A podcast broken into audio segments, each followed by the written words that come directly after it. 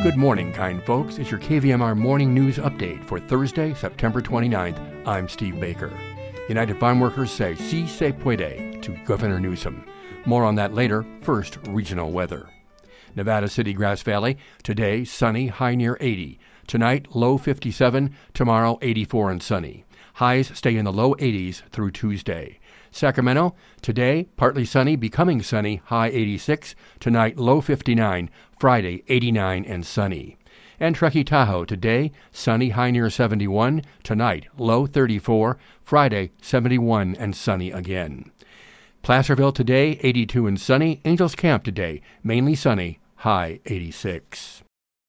Facing possible political backlash from labor and progressives, Governor Gavin Newsom switched gears and signed a law on Wednesday that will allow farm workers to vote by mail in union elections one year after he vetoed a similar version of the bill. The Sacramento Bee is reporting Newsom joined labor leaders at a United Farm Workers vigil in front of the Capitol to sign the law, Assembly Bill 2183. He then handed a copy of the bill to a farm worker from Delano. California's farm workers are the lifeblood of our state, and they have the fundamental right to unionize and advocate for themselves in the workplace. Newsom says in a written statement Our state has been defined by the heroic activism of farm workers, championed by American icons like Cesar Chavez, Dolores Huerta, and Larry Itliong. California is proud to stand with the next generation of leaders carrying on this movement. His signature on the law marks a significant change of course for Newsom, whose office, as recently as August, said the governor planned to veto the bill unless its supporters agreed to more changes. Instead, Democrats overwhelmingly passed the bill in Assembly and Senate. The UFW, meanwhile, led a 335 mile march to the Capitol and drew support from other unions in urging Newsom to support the bill. President Joe Biden, Vice President Kamala Harris, and House Speaker Nancy Pelosi had also urged Newsom to sign the bill. Si se puede, UFW said in a tweet after Newsom's signing. AB 2183, authored by Assemblyman Mark Stone, a Monterey Bay Democrat, gives farm workers the choice to vote at a physical location or by mailing a representation ballot card to an Agricultural Labor Relations Board office. After Newsom's veto last year, Stone negotiated with the governor to address concerns. These amendments included allowing ALRB to handle and mail all ballots and a sunset date of January 1, 2028 that date would end all provisions of the bill unless later legislation is extended. Stone had said the bill was 90% of what the governor had asked for. The main sticking point after the legislature approved the bill was whether growers would be notified about an impending union election.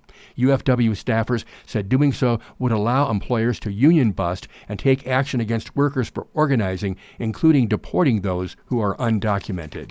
Meanwhile, Newsom's office said not notifying growers about upcoming union elections went against national labor organizing standards. At this week's Board of Supervisors meeting, Nevada County's Office of Emergency Services brought forward several wildfire planning and mitigation projects for approval, including three new large scale community defense zones the Fire Safe Council of Nevada County presented with OES on the South County Shaded Fuel Break, a 339 acre project for 226 privately owned parcels near Alta Sierra. Treatment will improve evacuation routes by addressing heavy fuels within 75 feet of either side on parts of Lodestar, Buck Mountain, Brewer Roads, and Charmaden Way. Supervisors also accepted CAL FIRE grant funds for the Woodpecker Ravine Shaded Fuel Break, a 410 acre project that will treat private property along key evacuation routes, including Rattlesnake, Lower Colfax, and Mount Olive roads. The project also focuses on strategic ridgelines to create a cohesive wildfire defense zone. CAL FIRE provided over $3 million in grant funding for the South County Shaded Fuel Break and the Woodpecker Ravine Shaded Fuel Break, both of which are priority projects in CAL FIRE's Nevada Yuba Placer strategic plan.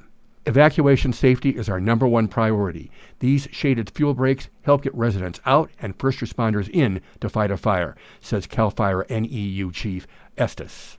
With Ponderosa West Phase 1 wrapping up in spring 2022, over $1.5 million has been secured for the Ponderosa West Grass Valley Defense Zone Phase 2 project, which will be funded by $750,000 of congressionally directed spending and $772,000 of county match dollars.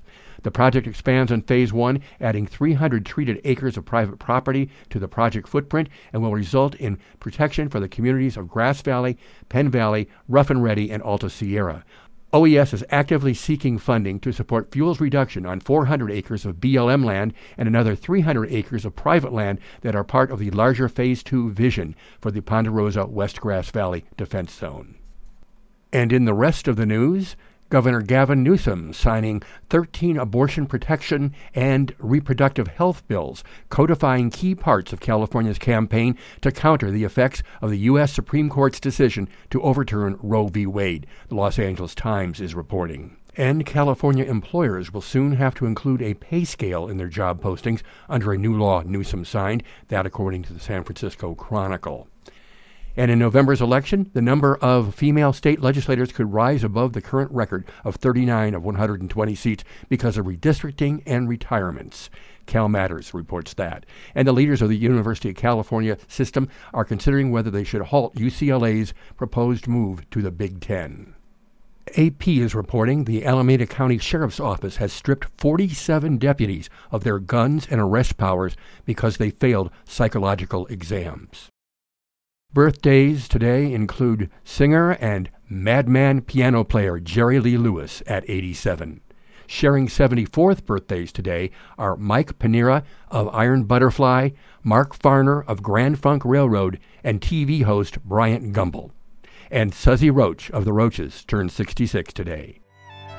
Well, now let's return to your Thursday morning show with a buzz. Buzz Barnett, to be exact.